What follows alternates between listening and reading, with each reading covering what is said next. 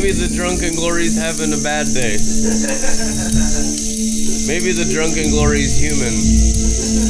More human than human. I don't think so, Satan. Ha ha ha ha ha ha.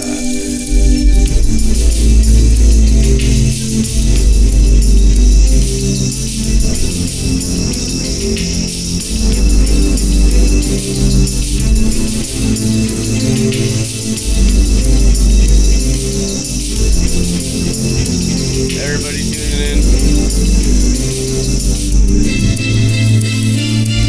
Rapture.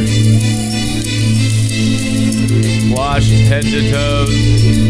This broadcast is for animals only.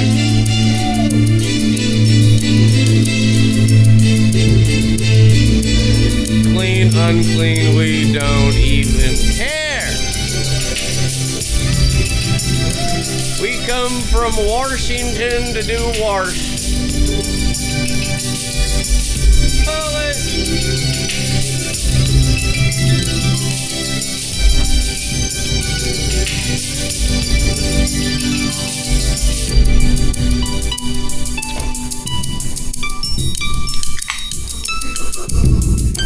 Can't drink warm kombucha.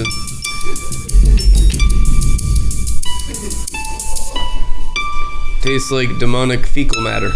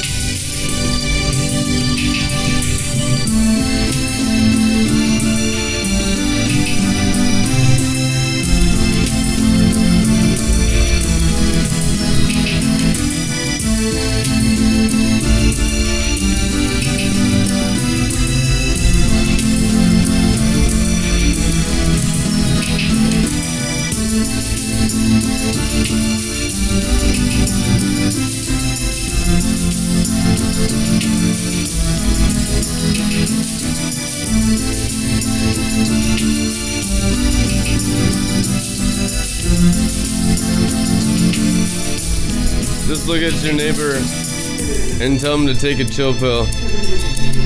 Man, you need to chill out.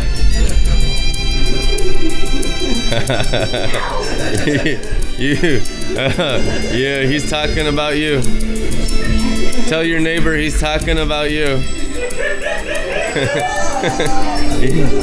You need to chill out, man.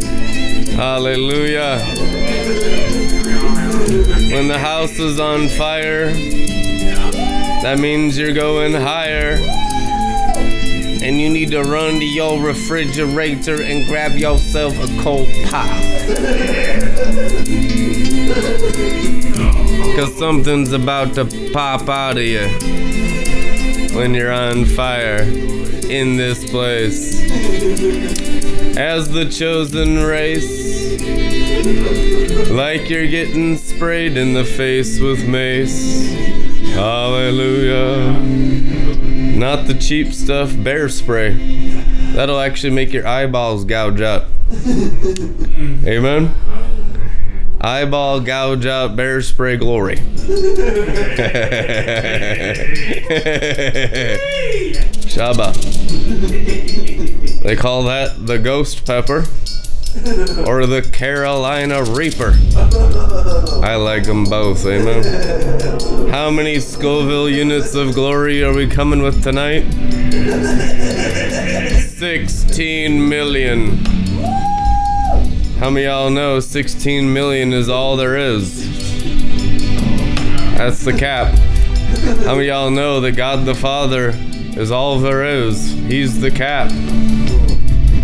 You can't go beyond the Father, but He's infinite and eternal.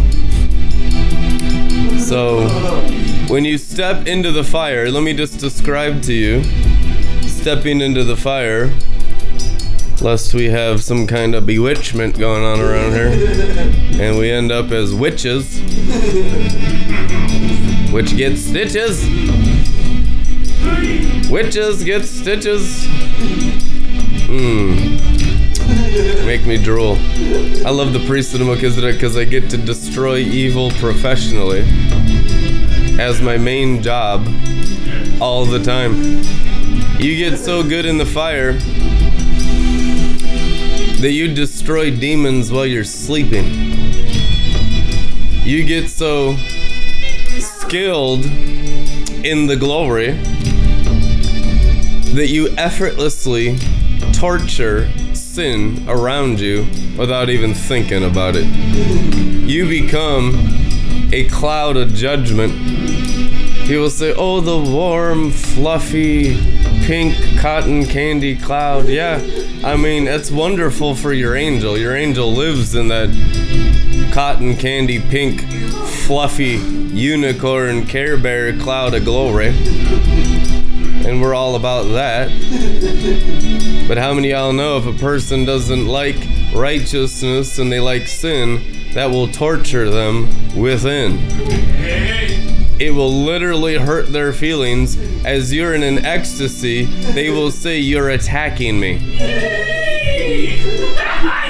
You're being selfish in the glory. They say that marshmallow glory cloud of honey and bliss, you need to come down from your cloud and join me in the curse. Come down from your high and lofty place, son of God, daughter of God, and help me down here in my manure pile. And gullible, weak-minded Christians, they leave the presence of God and they go down into the realm of the dead amongst people that don't want to change, don't want to repent, don't want to burn up their animal flesh or their animal hearts or their animal blood or their animal brains. They want to keep the animal alive, and so they're pulling you down from the fire. You know what you do? Mount Carmel, and you just say, more fire. You actually, you need to tell them You need to tell them that you're going to get more undignified than this. Yeah. It's going to get severely worse for you. And so, yes. Yeah, just tell your neighbor it's going to get worse for your demons.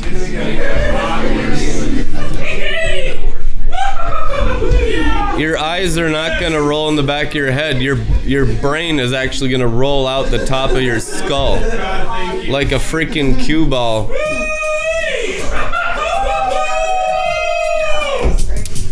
Lord, come with your cue stick and play billiards with our brains tonight. Brain billiard Jesus with his magic eight ball glory. Who's gonna win the game? It's rigged. He won't even let you in because he's he's not a nice Phileo demon. He's not a soulish fake demon spirit of religion that lets the animal live like Saul, letting Agag live. He decapitates that thing and plays soccer with a human head, with the joy of the Lord on his face. King A- King Agag, skull soccer in this place. Amen. Oh, we thank you for our Lord.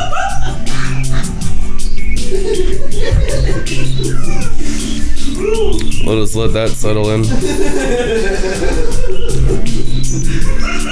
So we're in de- decapitation now. Like ISIS. The Allahu Akbar glory. How dare you make fun of jihadists? Don't you know they're killing people in the Middle East? I tell you what, if you don't have joy on your face, you ain't a real martyr. If you ain't in ecstasy, it was false martyrdom. You don't even get rewarded for dying. Just worthless death. So make sure you're happy when your head rolls, amen? I die daily, so My head's always rolling. In drug culture, rolling means I'm on ecstasy.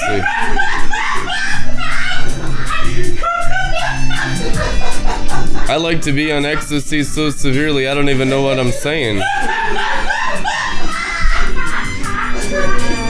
And I can just watch God the Father through a theater in a third-person perspective.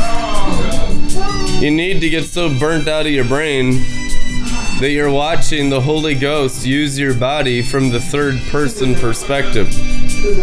The fact that you're conscious of yourself and there's an awareness of you shows that you've already rejected the fire, so it's time to receive the fire. Listen, everyone rejects the fire, all right? It's not like, oh, well, we're the good ones that received the fire. Man, you've, you've rejected most of the fire right now, even if you're the most zealous disciples on the planet. People don't understand the kingdom at all. There's measures of fire. Listen, you open your heart to a little fire, I mean, it just keeps getting bigger until there ain't nothing left of you, and the fire talks, and the fire walks, and the fire flies, and the fire does all the works. Like, I make my ministers flames of fire, and you're a royal priesthood. So you have to receive the fire to go up higher, wearing the glory attire. Oh my goodness. Shabbat.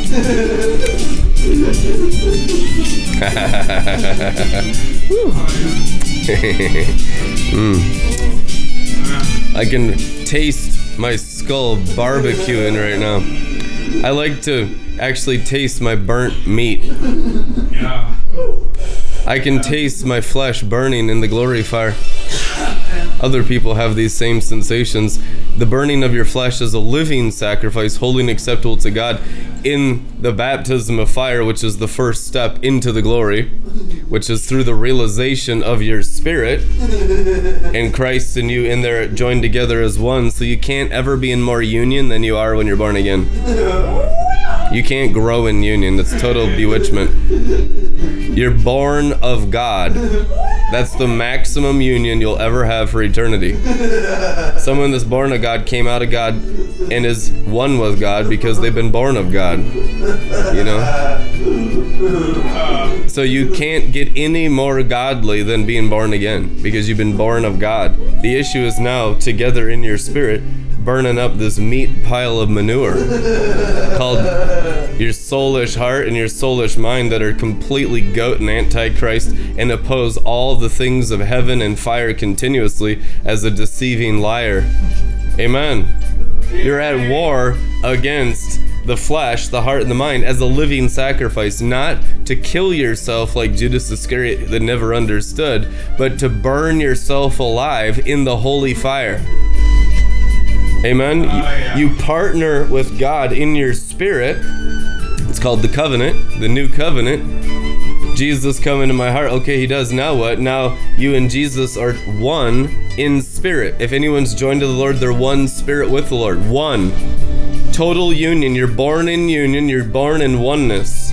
Now together in spirit, you burn up your heart from your spirit.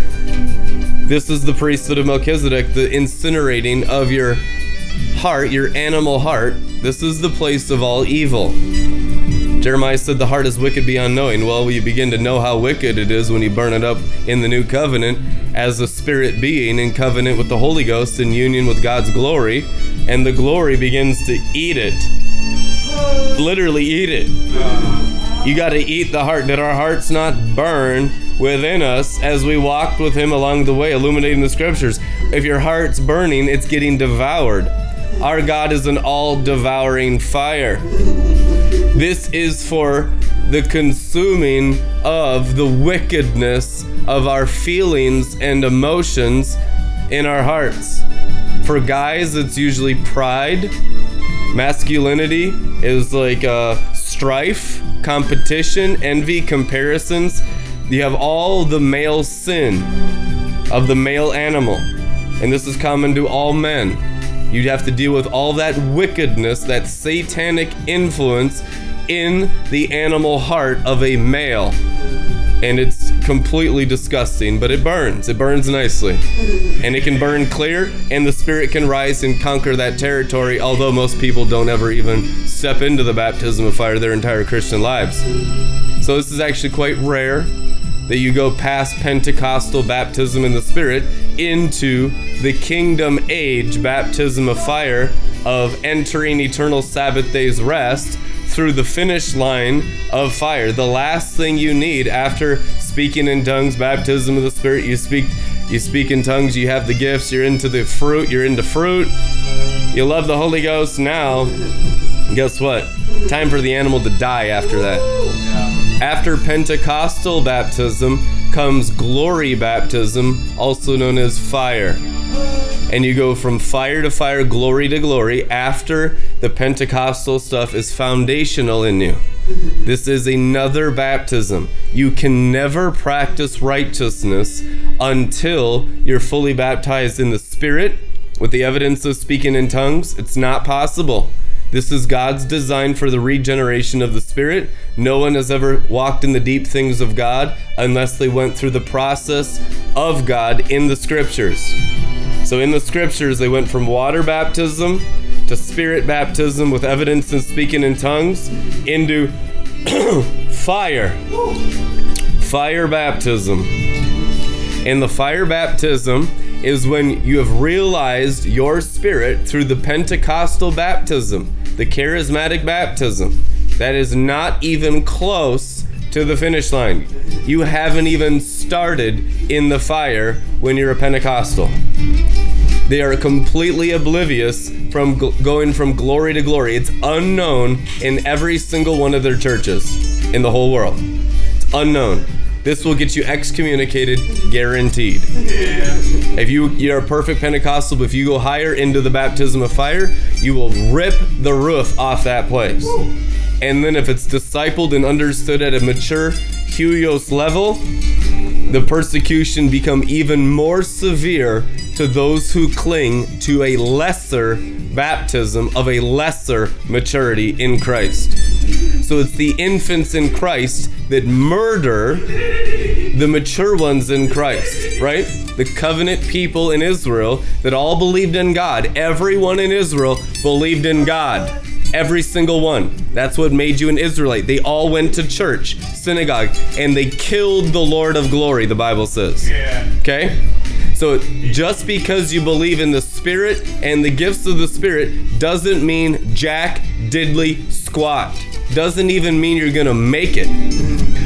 You have to embrace the baptism of fire after Pentecostal baptism and then realize the mission here is the annihilation of the animal heart and the animal brain in covenant with the Holy Ghost as a spirit being. Out of your belly will flow rivers of fire.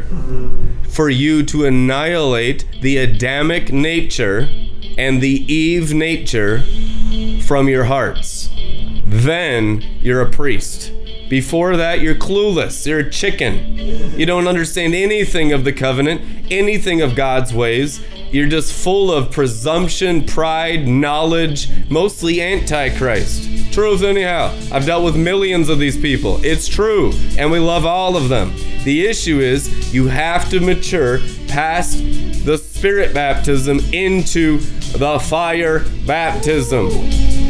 Then you wage war, not against others, although the overflow of your fire will do that automatically.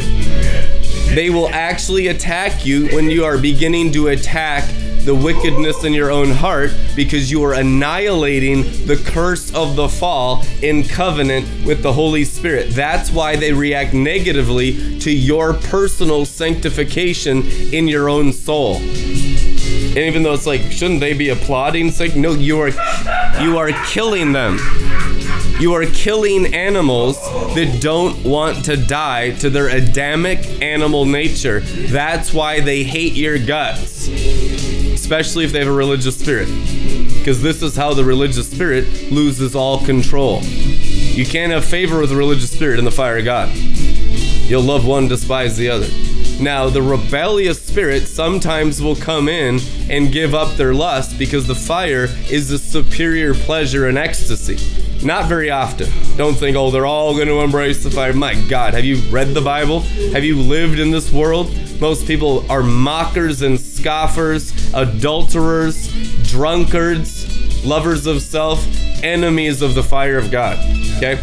But some of them who are reprobate actually will are looking genuinely and sincerely for God, but they just can't find it because religion has blocked the way to the fire. They're looking for the fire. The fire is the evidence that God is real. You know, tongues is evidence that God is real, but tongues, it's not enough. Tongues is not enough. Words of knowledge, words of wisdom are not enough. Miracles are not enough. Yeah. Signs and wonders are not enough. They're wonderful along the way. They follow those who believe, but they're not enough. Okay? People that got miracles in Jesus' day were still destroyed by death. All the lepers that Jesus healed still died. Death, the angel, still killed them. Hello? Okay? Truth anyhow? So, miracles are not enough. The fire lifts you up into the heavens where you can actually do damage to the angel of death. The fire is enough, but the fire requires you to wage war against your animal heart. This is where they just lose their freaking minds. This is where they begin to misunderstand the deeper, higher things of the Father's ways on a level of total murder.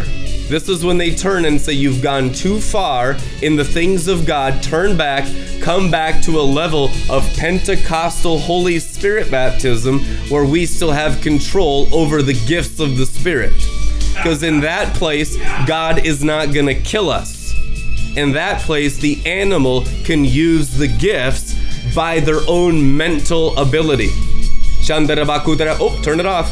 See, my brain just decided to turn it on up. Even though many of you are just brand new to the Holy Spirit, how about we just spend eleven days there and we go into the fire right away?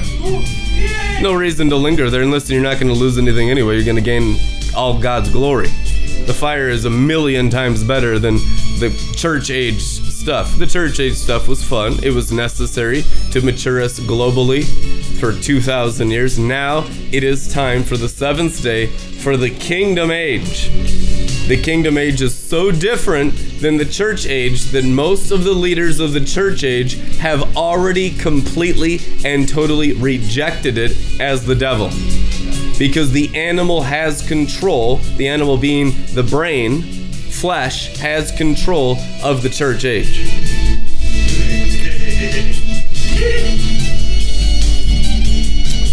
In the kingdom age, there's no flesh. Kingdom age, the animal don't have any control.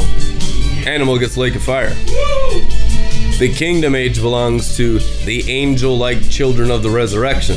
Luke chapter twenty. The kingdom age will be ruled by angelic beings that have slaughtered their own Adamic nature off of their own spirit.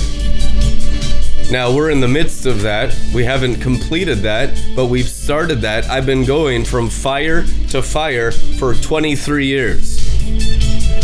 I got into the glory twenty-three years ago. I realized my spirit and my spirit right here twenty, twenty-two and a half years ago, October of nineteen ninety-nine. So I'm only twenty-two and a half years old as an angel that has a body. That's how it actually works. Your spirit has a soul and lives in a body. Another word for spirit is angel, and angel is the biblical word. It is angel. If you don't think it's angel, then you're just wispy spirit stuff. It ain't gonna work. It won't stand up to principalities. You'll be totally destroyed. But if you understand it as angel, then you could stand up to fallen angel. When you see yourself as angel and know yourself not in just mere knowledge from someone else's teaching, but tested in reality against actual death and demons and warfare and killers and drug dealers and things, you know, even your family. Your family will brutally attack you sometimes. Sometimes family is the most demon-possessed in the world. Amen. And you gotta love them unconditionally, but they'll be full of Satan, like Job's family. Curse God and die, said Job's wife to Job. Curse God and die. When Job interceded and released his angel upon them and blessed his deceived family and friends, then he was cured from Satan. It's that unconditional love of the angel of the Lord. I am whom I serve indeed in this life, from the invisible dimension that conquers the visible dimension of the flesh and blood of the serpent in the garden, or the flesh in the garden. There was a serpent in the garden, an angel of the flesh. That's what the Bible says. So a serpent represents the voice of the carnal nature. Adam and Eve didn't have it, but they listened to it. Well, Eve did, and Adam listened to Eve, so he got seconds, but he still got it. True story. That's how it worked.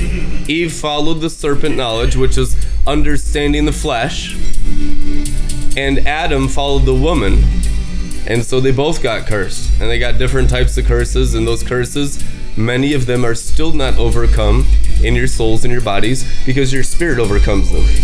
Only in the entrance of the fire of God, the baptism of fire, which is the realizing of the glory, to begin going from glory to glory, the realizing of the glory of Colossians one twenty-seven is the discovery of you as an angel that has an intelligence on a potential level as God the Father himself. If you're born to God, I don't think God created just little minions. You know, does God give Down syndrome children? Is he, does he birth Down syndrome children? You know what I mean? Is he ones that are a complete retardation of himself? This is a great question to ask, because a lot of us don't know our spirit's potential. Are you a Down syndrome version?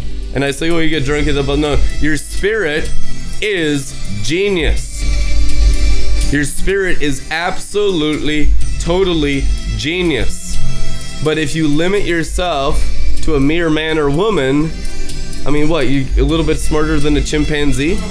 You can measure a chimpanzee's I Q. It's true. A chimp, you can measure their brain I Q. If you limit yourself to brain I Q and brain intelligence, you're not much smarter than monkeys. But if you go down into your angel, the potential there is infinite genius. But few have ever sacrificed their animal nature because they're scared, they don't know the way. They cling to what's comfortable. I just have a body, which is like a blankie or a pacifier. It's hiding behind the trees. Adam and Eve hid themselves in the trees. It's hiding behind the veil of your flesh, hiding from God. God's in your spirit. You're hiding from your own spirit. The uncircumcised heart, the consciousness, hides from the divine nature that's in their own spiritual stomach. You guys are hiding from God in you when you're carnally minded and uncircumcised of heart, until you embrace the baptism of fire and circumcise your wicked hearts, my wicked heart, circumcised, because it needs to, otherwise I have zero divine nature. And I'm a total fake and fraud and not even a real Christian unless I burn this thing on an altar that's before my Father's throne as an animal and beast sacrifice. No good thing dwells in my flesh. Apostle Paul, it is written. I know, which means I have come to the final conclusion that there's nothing good in my heart. Have you? See, you have to come to that place to partner with God in your spirit. That's not the end all that I'm bad. It's the beginning of attacking the bad with the goodness of God in the land of the living, the Garden of Eden, in your spiritual stomach.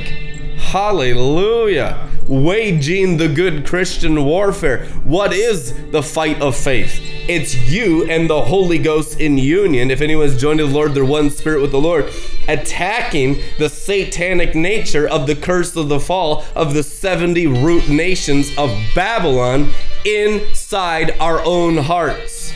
Not once, constantly, as a river of fire. Does it get easier? Of course it gets easier when you grow in wisdom that kills beasts.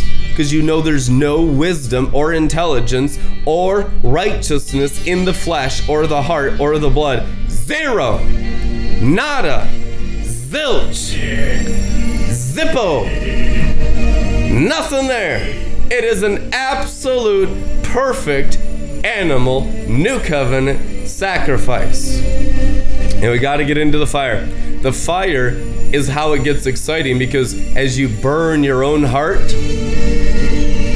and you burn your own mind, the divine nature stands up on the inside, and you're always in the glory.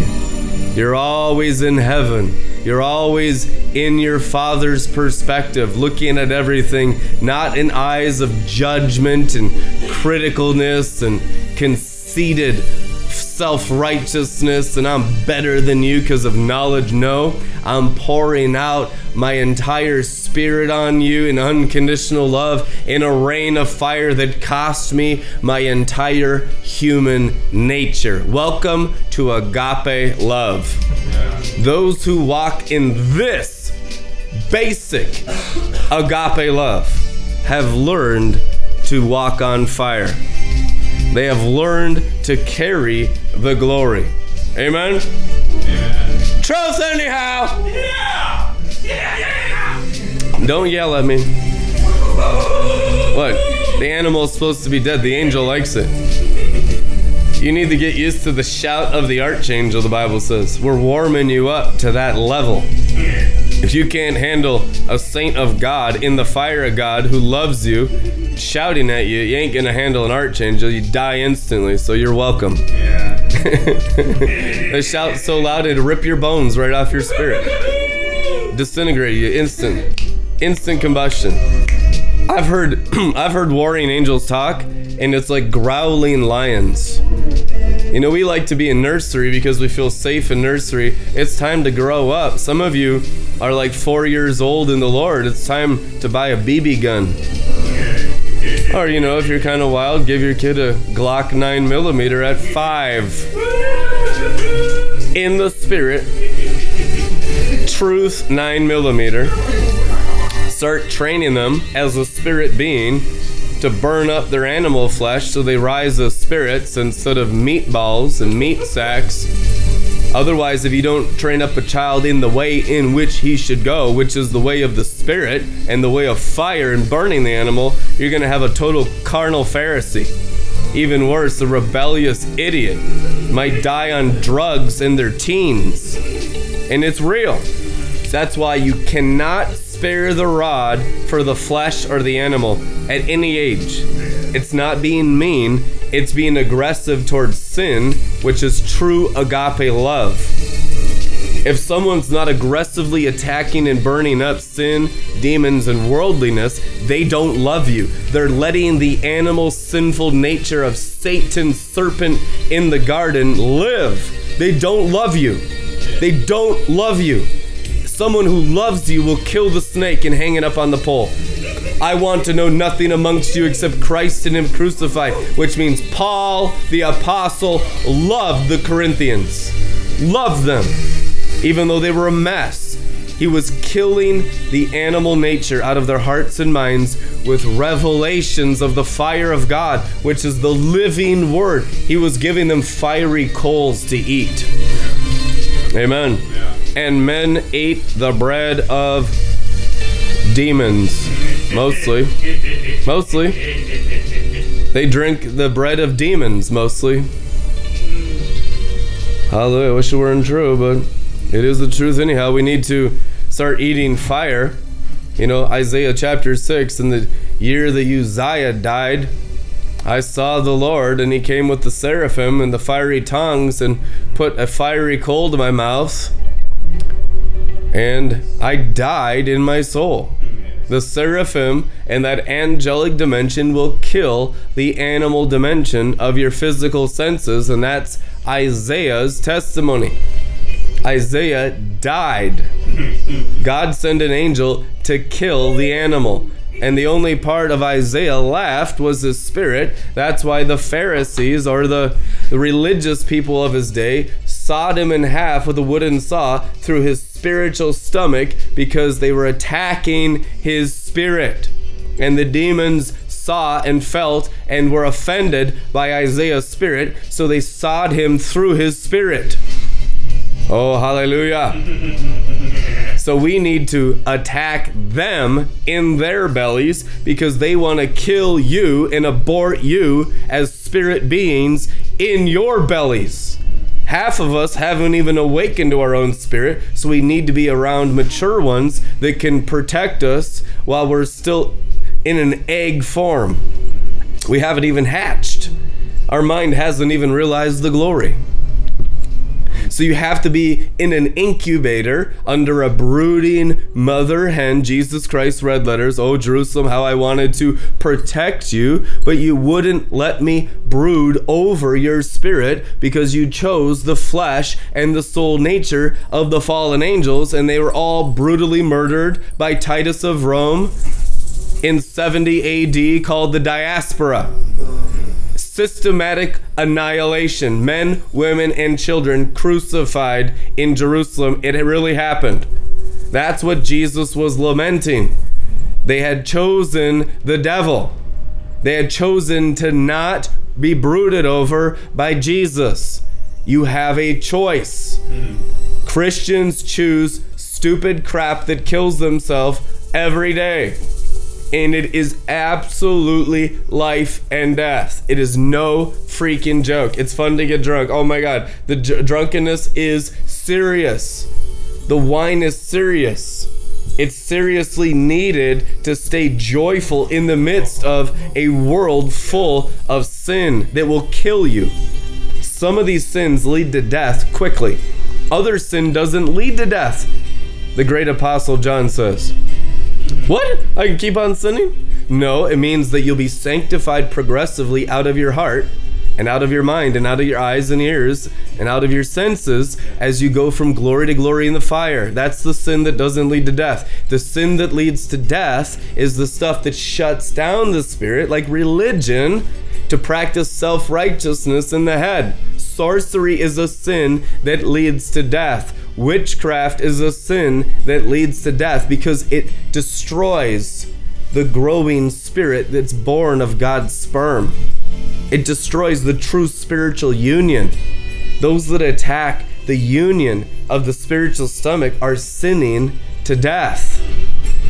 See, we think everyone's a Christian who believes in Jesus. All the demons believe in Jesus. That's why they're attacking Jesus in you constantly through deception and delusion. And he's a cunning serpent. And demons have different levels of intelligence. Some of the smaller demons are about as smart as animals, as cats, as dogs, as monkeys. But you deal with higher ranking demons, they get extremely intelligent. The Bible says they're diabolical genius. Principalities are of a genius level I Q. Most of you are not geniuses. Okay? I love you, but it's true. Like, you don't have two hundred I Qs. So the angels are literally smarter than you. So you're going to have to rely on faith in the spirit to burn up the animal, because it doesn't take smarts to have to be safe from devils. Doesn't take intelligence. It takes faith in the fire to protect you from devils. You don't have to be smart, smarter than the devil, because you won't be for an actual while until your spirit's developed and eaten up your carnal mind. Then the genius of Christ, who's smarter than every principality combined times a million, will consume your brain, and he'll share with you spiritual genius, spiritual intelligence, like a river from your belly if you continue to sacrifice the animal as a burnt offering. If you don't sacrifice the animal, you never share in spiritual intelligence. You're stuck with your human nature and your human limitations. You still will probably go to heaven, but you'll be in the outer court. People get to choose a good, an acceptable, or a perfect will. There's three wills of God. Now, the perfect is God's will, obviously, but you can choose a good will or an acceptable will. I don't have anything to do with the good and, and the acceptable. Those people think I'm a fanatic. I've always been about the perfect will, which is the, the spirit devouring the soul and the mind. If you let the soul and the mind live a little, you can't ever walk in the perfect. Zero chance of it. So it's not fanaticism, it's the total sacrifice of the Adamic nature. It's actually perfection glory, which is the standard that men and women have always walked in, at least one or two in every generation since Jesus Christ. There has always been people having that standard, that all of you, and then literally paying the price of it as a spirit to incinerate their soul and their mind for the intelligence of the glory of God. Amen? So we want to represent a whole group of people going after the hundredfold, not the thirtyfold, not the sixtyfold, not the acceptable, not the good, but the perfect. Amen. And the perfect are the only ones that get thrones. Don't think you get a throne or you become a son. You won't ever be a son if you go after the good or acceptable. Doesn't mean you won't be adopted, but you won't come into the weos of God that has government on your shoulders. You're not going to be a member of the heavenly Sanhedrin, and some people are just okay with that because that's too intense for them. So you let them be peasants in heaven. Let them be peasants. Let them be slave class in heaven. And that's exactly what they will be for eternity. Is there slaves in heaven? Have you been to heaven? There's outer court. It's a joyous slavery like Solomon's servants, but there's servants in heaven. What about the greatest in the kingdom be servant all? That's on earth, guys.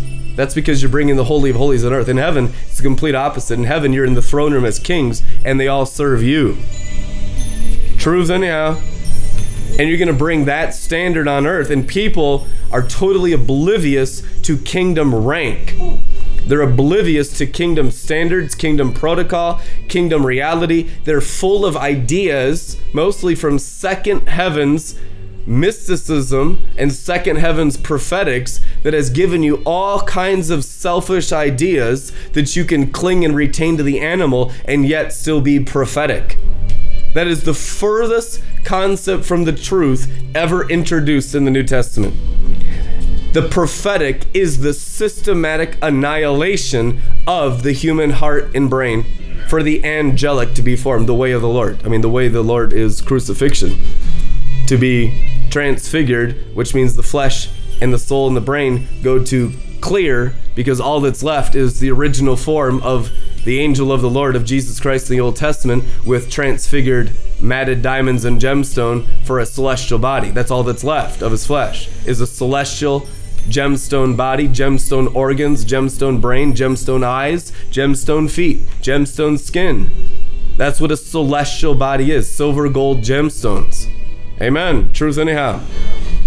So we're going into a place of understanding clearly. Wow. Prophetic wisdom of the mature sons of God. And so the animal will, re- will react different ways to this message tonight. They'll take it different ways. People will take it personally. People will take it emotionally. Some will take it as food for their spirit and bear its fruit. Doesn't mean that everyone's going to just put this in their spirit and as an update and a program for their spirit, but that would be the best response to prophetic wisdom of the mature things of the sons of God. This is the blueprint and the download for your spirit, if you can get the vision of what I'm saying tonight, of how you overcome the world, become a member of the Overcomer's Company, live in the heavenly Jerusalem, learn a foreign language called wisdom. There is a language spoken amongst the mature that infants can't even understand. How many thousands of times have you seen people tune in to Red Letter Ministries, Joel's Bar, saying, I can feel the Spirit, but I don't understand one word of what he said. Because the wisdom of God is for the mature ones in God. Apostle Paul says in the Bible, there is a wisdom. What is the wisdom? It's your angel having realized the glory, having burnt up the soul, communicating the scriptures mixed with your spirit, word to word, angel to angel, which is true sonship fellowship. I don't fellowship in the flesh or in a carnal mind of worldly Christianity. That's the whore of Babylon. It's an abomination. It's literally sin. You might as well drink sewage. You're drinking sewage. You're spitting and puking on each other. That ain't fellowship. That's fellow shit. Amen. We're not even mad about it. It's just the truth anyhow. It's not fellowship. It's fellow shit. You're puking and defecating in each other because you're coming out of the manure pile of human soul, human heart, human brain, human blood. It's literally fecal matter being exchanged out of your mouths. You're both sucking on a poop bar. Poop Bar Fellowship. That's the name of their church. Oh, that's so mean, brother. No, it's revelatory. It's prophetic wisdom, and it is the truth anyhow, and you have to come out of her, my people. What does it mean, come out of her? Come out of church? No. All your cities are churches. Let's be biblical. Let's be wise. Let's be mature. You're not going to come out of your churches of your cities. You're going to come out of your souls, which is her, she, whore of Babylon. You're going to come out of your flesh, your brain, your mind, your skull, and your consciousness is going to be buried in the crystal sea, which is the baptism of fire. I no longer live. Like, who's lived that one? Can you say that the only consciousness in me is the glory cloud? I mean, that's what the Bible teaches, that there is no one that should be living or aware inside that body except the Spirit of glory. If he hasn't become your everything inside that body, it's because you're living in a manure pile. It's because you're living in the flesh. You're living in the soul. You're in the whore of Babylon, riding the seven-headed beast, which is the human will. A beast is the control of the flesh. You're riding a seven-headed beast if you're a Pentecostal. Every charismatic Christian rides the seven-headed beast. We love them, therefore we tell you the truth, that there's a further baptism, that you don't ride the beast. You still have control in Pentecostal Christianity, which means the beast is being ridden. The white horse of the armies of Revelation nineteen are the ones who have gone all the way in the baptism of fire and we're not riding the flesh in control with our brains or our souls anymore. The Holy Ghost is fully formed in us as a glory cloud, and our consciousness is being ridden on the cloud of fire. Fire by night, cloud by day. Now we're in the heavenly Jerusalem. These are the riders of heavenly Jerusalem. It's a completely different maturity in the fire. Realizing the glory is the beginning of the baptism of fire, which is I am a spirit, and now I'm all my life. I'm going to live for my spirit, not my soul, not my mind, not the world, definitely, nothing out here. Definitely gotta, repentance from idolatry is probably step one. I'm going to live for Christ in my spirit. And together in union, born again of spirit and water and fire and the blood of the Lamb, we are going to take this territory of this body back to become a temple of the Holy Spirit. Not just theoretically from the doctrine of reading the Bible. Not just thinking that tongues is the evidence of this, because it's not. The evidence of this is that the Shekinah manifest glory of God is billowing through your soul. That you can see the river of glory in your hearts and in your minds. The river of fire is produced in anyone who is circumcised of heart in reality. If you cannot look inside your heart and see God, you are not circumcised of heart. You are deceived. And you're idolatrous, and you're in sin. So repent of sin and cut your heart with the sword of the Spirit, the Word of God, by embracing this. And when you're facing your own sins in your life and the things of the natural realm that consume your heart, having the world in your soul instead of the Holy Spirit in your soul, the Holy Spirit will move that stuff out of you. A lot of times he can't do it all at once because we're so screwed up, because we're literally super deceived.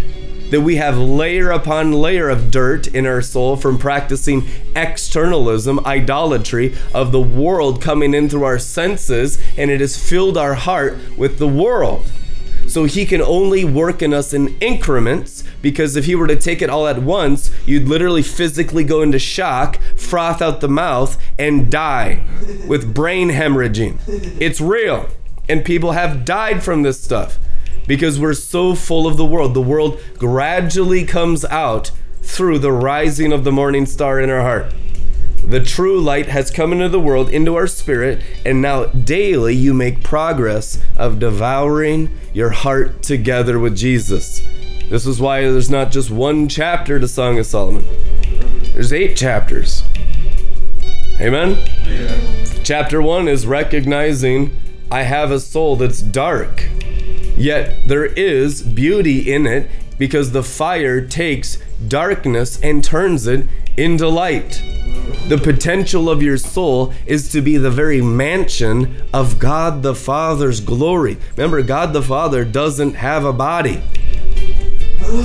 God the Father doesn't have flesh. You're His flesh. Make room for the Father's glory. See, maturity is only aware of the Father on the in- inside, and you only want to please Him with every thought, with every action, with every use of your senses, with every minute of your time. It's all about serving the Father. The meaning of life is serving the Father. Jesus Christ, the Messiah, firstborn from ra- the realm of the dead, He called Himself the servant of the Lord. Who was the Lord? I only do what I see my Father doing. My entire life is to please my Father by doing His will. He said, my food as a son was to do the will of my Father who sent me. And His Father was invisible, so they said, who's your Father? It's either in the realm of the natural, they're in the curse. His Father is the Lord of glory, the King of glory in heaven. And they saw Him on the Mount of Transfiguration, and when they saw the glory of the Father, how did they react in the flesh? They went nuts. They literally went crazy because the brain was not renewed to the glory. That's why you don't get it all at once. You end up with Peter frothing at the mouth saying, let's build shelters. It's called madness. Amen. You go mad. So that's why it's a gradual increasing. Some people are more spiritual. Some people come out of the, the realms of the occult. So since they're already extremely spiritual to begin with, the things of the spirit, they don't have any benefit in the occult other than losing control to the spiritual, because the ways of the kingdom are so opposite, you can't even, it's not even useful. You don't have any benefit being in the occult and coming into Christianity, except that you might be more open to spiritual things, but usually it's it doesn't help. It's not even helpful. So you're better off never getting into sin. That is the most helpful, wise, best thing in your life, is to never get into any kind of sin, religion, or rebellion. Always be in your spirit, building up your spirit in the most holy faith. Living as the Spirit, growing as the Spirit, walking as the Spirit, practicing the presence of the Holy Spirit, using your temple as the, the very casing of the glory of the Holy Spirit, all the days of your life to house the spiritual presence of God in your bodies. There's no benefit to sin whatsoever. But coming out of it, sometimes you'll have a testimony and understanding of the darkness to help others around you who came out of similar darkness. So it does, you have a witness to them because you understand the path out of the death, because you were in that sin, into the glorious light you're in now. But there's no benefit to sin ever. Darkness is never a teacher. Sin is never a teacher, ever. Okay, the glory is the only thing that builds up your spirit, that teaches. You have one teacher, and He is Christ. What is Christ? The glory.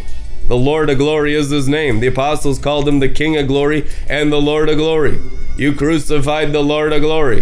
That's what James said in the book of Acts. How did they call Jesus? They called Him the King of glory, the man of light that Moses spoke to on the mountain, took a body, and He came in the flesh of Jesus of Nazareth. He is the Messiah, the Lord of glory. And He spoke directly to us in the form of a son in these later days so that we would understand how to be restored back into our Father's glory in heaven through the fire of His word. Amen. And every word that disagreed, what happened? The word came forth so fiery that those who had the words of religion in them, those that had the teaching of the second heavens, charismatic witchcraft in them, those that had the selfishness of the fallen angels in them, they wept and gnashed their teeth at the apostles who brought the very word of God in the hopes that everyone who listened would be raptured up into the glory to live above the serpent and the garden, to walk on serpents and scorpions with boots of burnished bronze, walking in the fire of his glory with the knowledge of the fire all the days of your life above, and never even experiencing anything of the curse down below. It's already prepared for all of you. That's why you need the fire to go higher. Hallelujah. Amen. Take us out.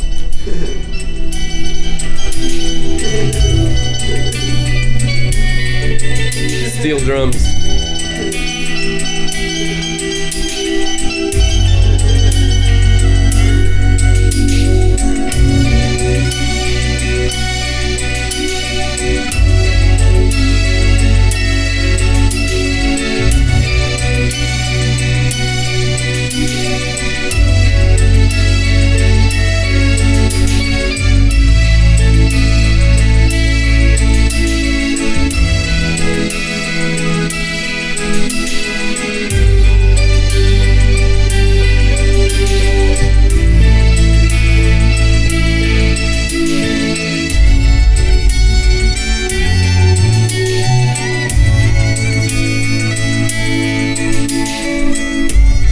You know, that sounds like people returning home to heaven. Caravan. Well, the animal don't like it, do we? I have never seen demons more angry than what the priests of the Melchizedek order are bringing forth now. I don't care about numbers. I know what I'm teaching is the truth from the throne of God. It'll become mainstream Christianity. I don't need a lot of people in agreement with me. I don't need a lot of disciples. I just need some champions to rise up through experience, real wisdom that's real fire, and just to burn up Babylon the Great. When this thing comes down from heavenly Jerusalem, the whole earth will be set free. See, you just need a small company. You just need people that understand the way and are willing to sacrifice everything every day. And it's not too hard, it's reasonable. It is a reasonable request that you give up the soul and the mind of Satan to live in the soul and mind of Jesus Christ in your spirit. It's reasonable. It's not asking too much of you to completely shed your grave clothes. Amen? You just need to be taught how through revelations. These are revelations of divine love, each one, because love is the fire. Love is the fire that burns the animal and sets the spirit free until your brain realizes your spirit. This teaching is hard and impossible to sit under.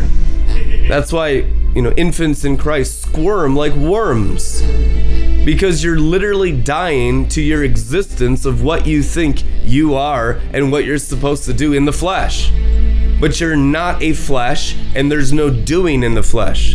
It's all lies. It'll all burn. The flesh is the lie.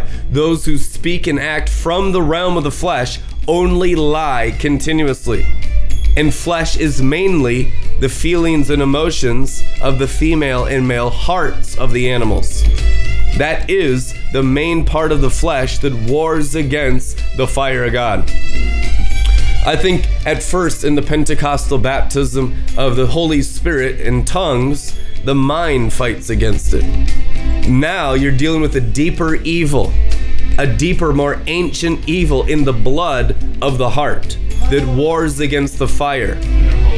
That's what resists the fire of God and resists burning in order to have ascension, because you can't overcome, even get a taste or a vision of how to overcome until you're willing to burn your own animal heart in the fire of the glory. And when you do that, it will be negative at first. It will be painful because there's death in there. Literally, the record of how you're gonna die is inside the flesh of your heart right now. Your heart of how you're gonna die is formed when you're in utero in your mother's womb. A death certificate. You're born with death in the heart. You're born again of spirit that can't die, but the spirit has the potential possibility of devouring the scroll of death out of the human heart. This is what you're attacking. The angel of death is inside the blood of the human heart. Oh, hallelujah. Hey. And someone's going to boil their heart. Jesus' heart melted within him. Yeah. Scientific fact. The cause of death on the cross was the melting of Jesus of Nazareth's human heart inside his breastplate of righteousness, right here, right inside his chest. It melted. Yep. And then it poured out his side like blood and water. It was his heart pouring out of his spirit side. You think God put a new heart in him? He put a transfigured heart in him. The Father himself is the heart of one who's raised from the dead. So now you're going after the Father. It's not just the Spirit. It's not just Jesus. It's the Spirit in Jesus making you aware of the Father, and the promised land is inside the glory of God the Father himself. When Jesus comes out of heaven, he comes out of the light of the Father, because he lives in the promised land. What is the promised land? The Father's glory. How do you get there? Through the melting and the dissolving of your human animal hearts in the fire of God. How does the heart melt in the New Testament? By the illumination of the scriptures called revelations of the fire and the glory and divine love. Revelations of divine love are a furnace that incinerate the animal heart. You know why the saints of old had all their hearts pierced with the arrows of fire? Because it was annihilating their animal, evil, Adamic nature in their chest cavity, and they were experiencing the divine heart called the glory of the Father. The glory of the Father is the heart of the transfigured, mature Son of God. There, so what I'm doing is I'm releasing weapons of the third heaven, weapons of love. The, our weapons are not carnal, but they're mighty through God to the pulling down of strongholds, to the demolishing of animal arguments. The weapons of our warfare are divine love, Solomon's spear from the forest of Lebanon, Goliath's sword in the hands of the throne of David, in the city of David. This sword is to annihilate the heart. We use all of the weapons of the treasure house of God to burn up and annihilate the animal heart. If you can get the vision tonight, you'll understand the whole path of sonship all your days on earth forevermore. This is how the fire works. I want you guys to understand sonship. I want you to understand maturity, wisdom, prophetics, making it practical, making it sacrificial. Priests understand everything they're doing at the temple. We understand Levitical priesthood because it's in the natural realm. Understanding the new covenant priesthood of Melchizedek takes huge amounts of revelation through experience in the realm of the spirit, and it takes the wisdom of the ages. Takes, takes costly sacrifices to live in that dimension through the annihilation of your own heart and mind. To be there before the presence of God, wearing the very priesthood garments of that sacrifice animals of human skins to this day. Amen.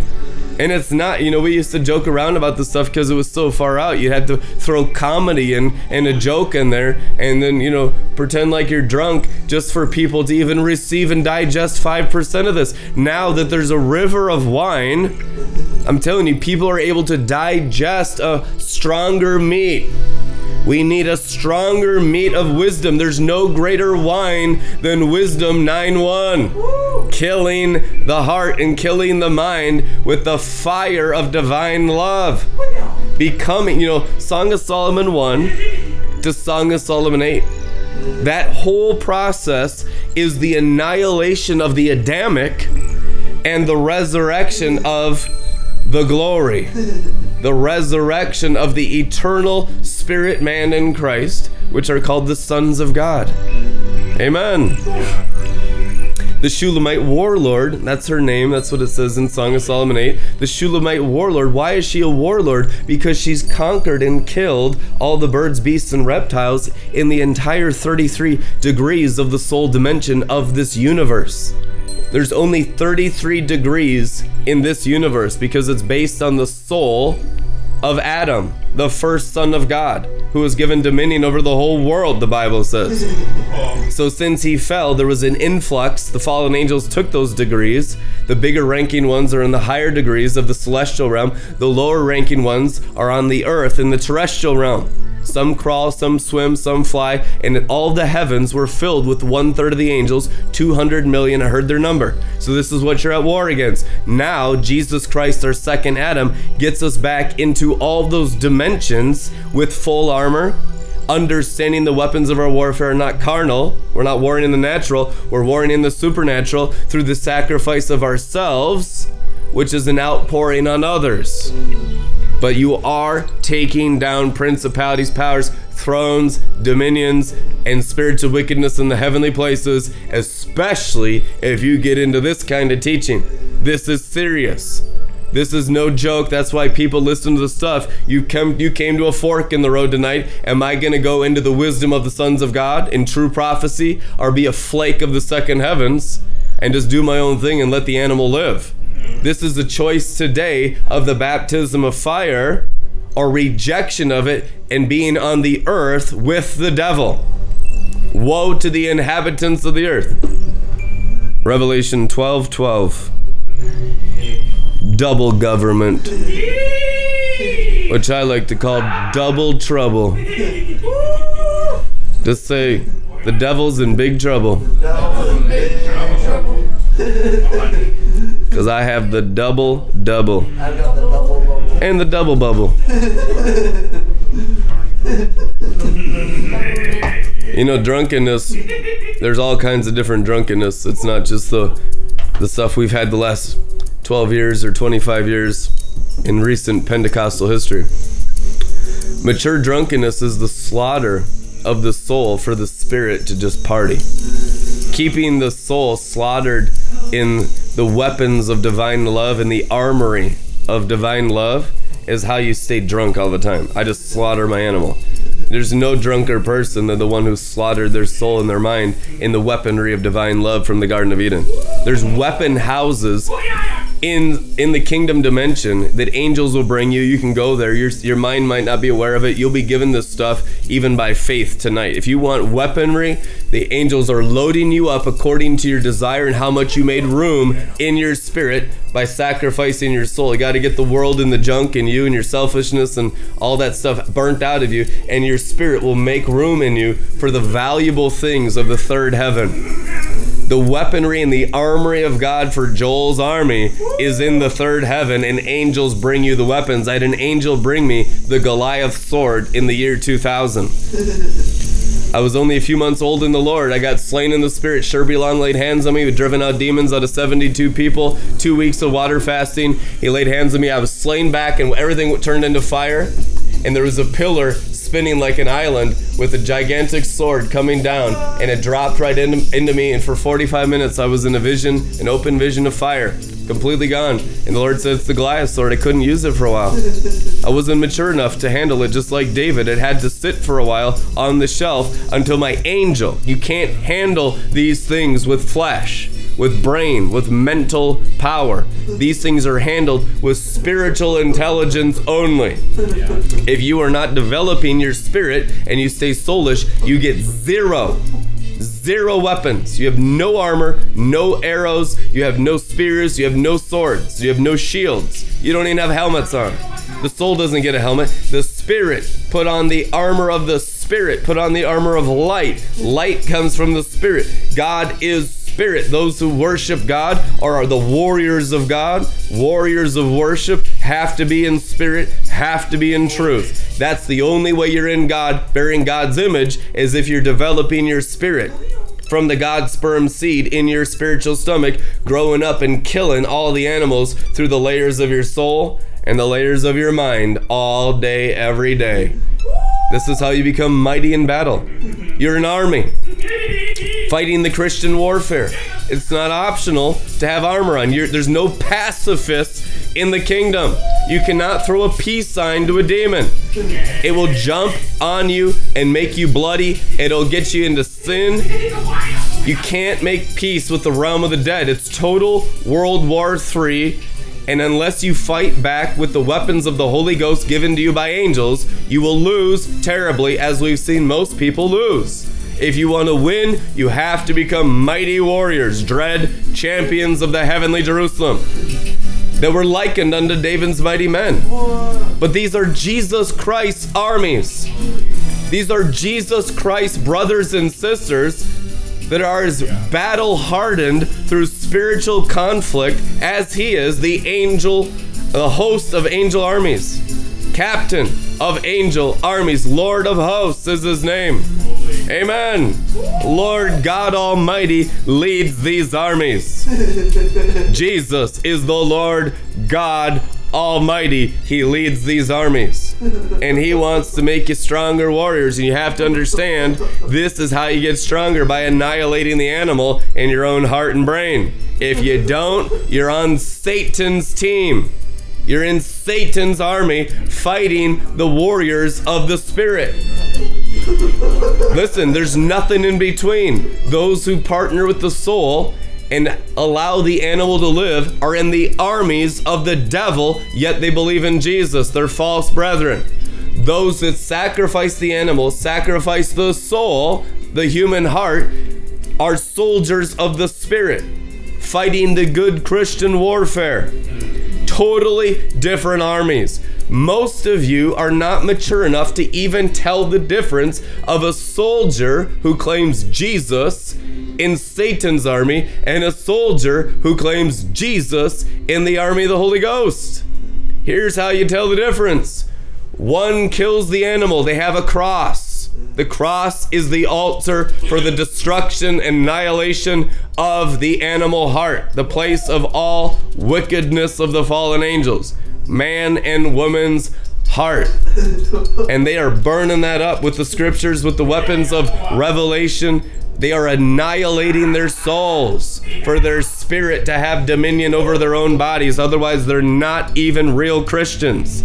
They're not in the spirit. They're not fighting the Christian warfare. They don't have the armor of light on. They're soulish. They're in Satan's armies. The ones that have opposed us thus far have demonic influence. Are they in the devil's army? Some of them. Some of them just don't know any better, and they've never been trained about any revelation, and they're just perishing for lack of revelation. But ignorance is still sin. If you don't understand all this stuff, because it's in the Bible and the Holy Spirit will animate it and make it flesh in your life, make it kingdom reality, it's still sin to be ignorant. Perishing for lack of revelation, living in the in the flesh is sin. You can come out of sin by your desire for the Spirit and His Word, staying teachable, and it just burn it out of you. How far can you go? There's no limit. Just annihilate the whole thing and live as the Spirit all your days. You'll go on awesome adventures in the Holy Ghost, destroying all the works of the devil. Have you heard about Jesus, whom the Holy Spirit anointed with power? And he went around doing good, delivering everyone who was under the power of the devil. Acts ten thirteen, amen? Yeah. You're anointed because you have Jesus, the anointed one, in your spirit. If you can just burn up your soul, burn up your heart, all the goodness of the Holy Ghost will transfer through your brain and come out your brain like a river. Lift up your ancient gates for the King of Glory to come out. How does the King of Glory come out of his temple of our bodies? By the annihilation of our animal hearts. One thing remains, the annihilation of your heart. It must burn. You begin walking with him along the way, as he illuminates the scriptures today, and it burns you with the glory. Hallelujah. Mm. So who is the one that lives in continuous rapture? What's the rapture? Sealed in New Jerusalem. You better get raptured. You still have a body on earth. You'd be ruling over the whole world. But you have to understand, the one that gets sealed in that highest state of prayer, rapture, is the one whose heart is annihilated by the word of God. What's the bright morning star? The word. The living word is the morning star. Jesus Christ, Revelation twenty-two, I am the roots of David and the bright morning star. Second Peter two nineteen, one nineteen, I am the morning star rising in your heart by my word. How do you, do, how do you let it burn you up? You believe it. When the word goes forth, you don't harden your heart in hearing the word and die in the wilderness like the unbelievers in Israel. So when you hear the word, you let it kill your heart. People put their shield up against a higher word every time they come around preachers and teachers, and they destroy their own souls because they're cowards and they're full of fear. I don't want to give up my junk. I'd rather identify with my little flesh suit that's perishing. How dare I identify with the living God that can't decay or ever perish, that is completely indestructible? Listen, you have a habitation in God. You have a form in God you know nothing about. It's going to cost you what you're comfortable with.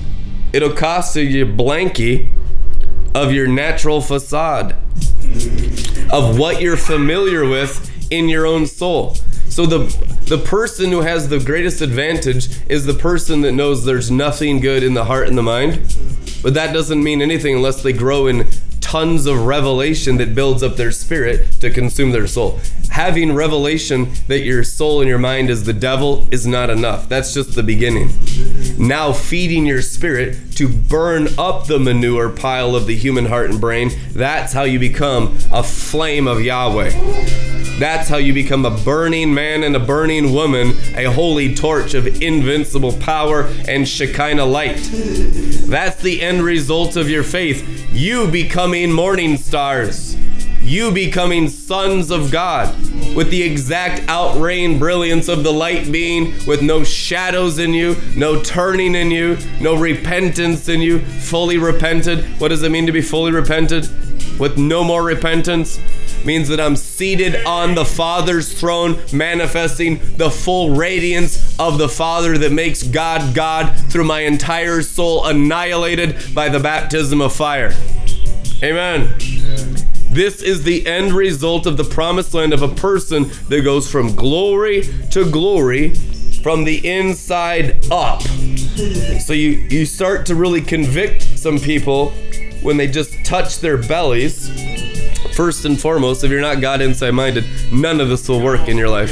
None of it. You're just listening in vain. You're just spectators from the sidelines. If you're interested in this actually working, you need to activate your spirit. Be spiritually minded, otherwise you're at war against God. Romans eight, it is written, which means you have to give your brain into your spirit. Now that you know where your spirit is, partner with the Holy Ghost by faith and burn up your soul every day. That's what the priesthood of Melchizedek is. It's the devouring of the animal from the inside out, and it will change. And it's not going to be the instant gratification of witchcraft. It's not going to be the instant gratification of sorcery, where you get instant rewards by obeying the angels of light telling you they're Jesus and the Holy Spirit. This stuff is long suffering. Look at everyone in the Bible who obeyed God. Took them forty years in Abraham's case, twenty-three years in David's case. He's anointed king. Well, he's not king. He's running from the king, getting shot at every day for over twenty years. So the promise comes with a price of facing the enemy in the promised land of the soul dimension that needs to burn by your faith, partnered with the Spirit of Christ and your spirit in union in your spiritual stomach. You're not alone in there. You're never alone. You're always in union with the Holy Ghost in your spirit. I'll never leave you nor forsake you. Now, that's that's not enough to stay a God sperm seed. What does a seed do against all these enemies? It hasn't even been hatched or birthed. The seed can't do anything against the enemy. The seed has to grow up. and the seed won't grow up to be a tree, although it will in one dimension. The seed will grow up to be the offspring of the lion of the tribe of Judah, an all-devouring beast. Not the beast of the flesh, the beast of the Holy Spirit, the Lion of God. Now, the Lion of the Father is a new dimension for some people. The Father has a lion nature. It's the apostolic nature of your Father, and it will never go away. Your Father's kingship nature is his lion nature. That seed is in your bellies. So you can be a lion cub. You keep feasting on the meat of wisdom and devouring of the Adamic nature and the sinful nature, just eating your heart every day. Listen, more stuff will come and pile upon you. You just devour it all, devouring fire. There's enough scripture here to eat anything the enemy throws at you. You can easily devour him if you learn to become just a lion cub that knows how to eat. Eat, eat, eat, feast. They came out of sin and religion and rebellion. All they did was come into the Father's house and eat, feast, kill the fattened calf, kill the goat, kill the zebra, kill the hyena, kill everything. The fire will kill all the beasts, but the beasts will be reanimated in the Christ nature. There will be no unclean animals in this world, but there will still be flesh in this world. It, the sin will be eaten out of the flesh. And I've spoken to you in a language of wisdom tonight that devours all sin out of all flesh, if you can get it. The flesh will be totally clear. It's called clean. The temple, Jesus had flesh. His flesh was clean. He used his servant body to take our sins to the cross. Your flesh stays clean as a clean animal. A dove is a clean animal. A clean animal rules this world. Jesus, the white dove. Jesus is a clean animal. You will still have flesh, but it will be clean flesh, purified flesh, having been washed in the water of the Word. No one ever hated their body, but they take care of it and nourish it, not with just nutrition, but with the glory that cleanses you at a cellular and atomic D N A level, so that the temptations in your eyes and your ears and your senses go less and less and less as the glory fire burns you out. So now you're seen with the dove eyes. Dove eyes are singular, and they can only see singular. It represents you can only see by love men, women, nudist colonies if you're sent there as a missionary to a nude beach. Now, that'd probably be really advanced for most of you just coming out of pornography and lust. But your eyes can't sin anymore, is what I'm saying, ladies. You can't lust after boys and girls and their ding-dongs and their private parts. It's not possible because the Adamic nature in the flesh has been incinerated. Jesus saw everyone as naked. I see you as blind, pitiful, wretched, poor, and naked. Yet nakedness before his eyes, there's no sin after the flesh. There's no sin in the eyes of fire towards female flesh or male flesh or anything of hormones, because that is getting burnt out of your souls and minds. Now you're still gonna have soul, you're still gonna have hearts, you're still gonna have minds, but they'll be clear. And they can't sin. You won't be able to sin with your senses as you grow in the baptism of fire. That's why you got to stay in the fire. It's removing your ability to possibly be tempted and possibly fall. If God's sperm genetic grow up in your spirit and devour your soul, you can't even sin. You can't.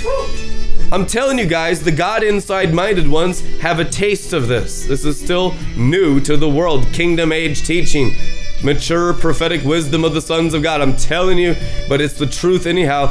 The Adamic nature, the sinful nature, will be devoured by the angel of God, I am, from the inside out. Until the Father's formed on the inside, the D N A actually changes. And it's not corrupt in the sensual nature of the flesh. The sensual nature gets stripped off, and the glory nature that knows no evil, the chaste virginity of the man of fire, becomes burning through your whole soul and your mind and your personality. So you're seeing everything through the incineration of the baptism of fire. This might take some of you ten, fifteen, twenty years of going from glory to glory, but the process is fun. Amen. Yeah. I mean, what else you can do with your life except go from glory to glory, which is fire to fire in the ever-increasing fire and the non-fading fire. Fading fire is soulish of the false Christians. I haven't encountered, but I've had a real low lately. Well, you're in a fading glory, a fading fire. That ain't God. That's the Old Testament. That's the angels of light. You need the ever-increasing fire by being God inside-minded, developing your spirit, incinerating your soul progressively in union in your spirit.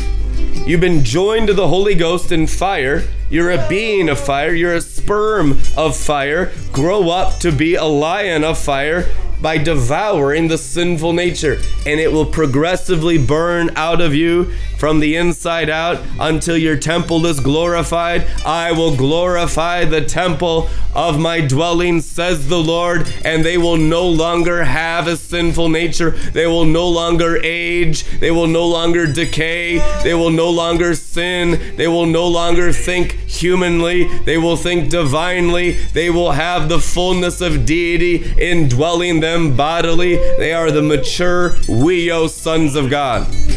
Those ones he's not ashamed to call brothers and sisters. Everyone else, not really brothers and sisters, because they're in the Adamic nature.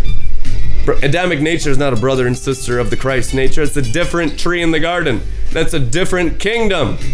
If you are in the Adamic kingdom, you are not in the kingdom of God. If it's from man, it's fallen, satanic, Luciferian. You must be of the divine kingdom of God in the fire and in the sword, progressively peeling away layer after layer every day until nothing remains in you except Christ and Him crucified with seven torches blazing through your souls. That's the throne of the Lamb. Throne room company. All of them fully, completely, thoroughly crucified with Christ for all the glory of His crucifixion, pouring out every cell of their bodies. Climbing Calvary, you have a cross. It's right here in your spirit. Let it rise and devour your heart.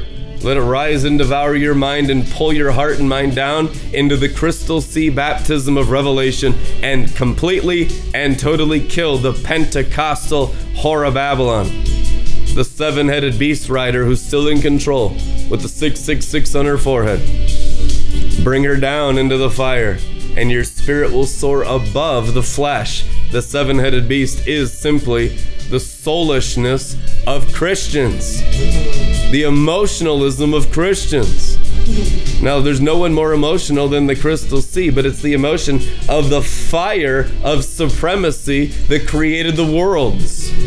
The fire of God is a little emotional because it's a jealousy for your spirit to conquer your flesh, and He's desperate for you, to awaken you and to shake off the grave clothes through burning. Launderer soap for your minds and the development of your spirit, constantly feeding you better and better food of whatever you can eat for your spirit to get stronger than your soul, for your spirit to conquer your heart. When your spirit begins to conquer your heart, it gets easier and easier, because you're less and less deceived. You're less and less animal, more and more angel on the inside. Amen.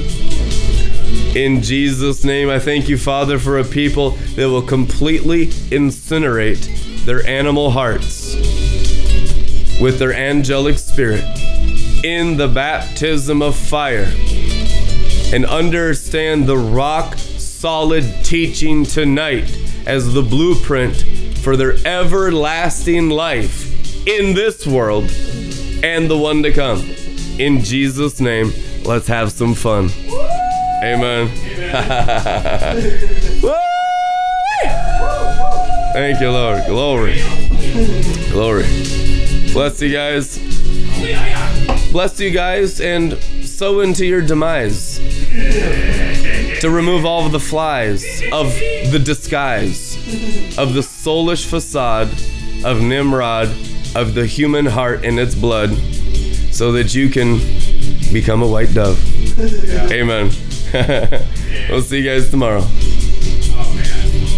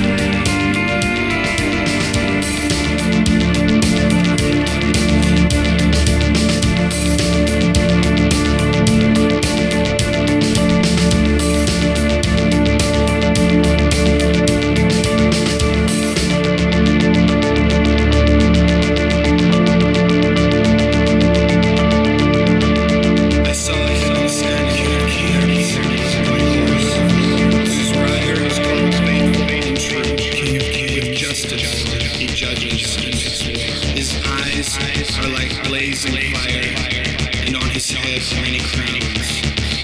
He has a name written on him that no one knows but he himself.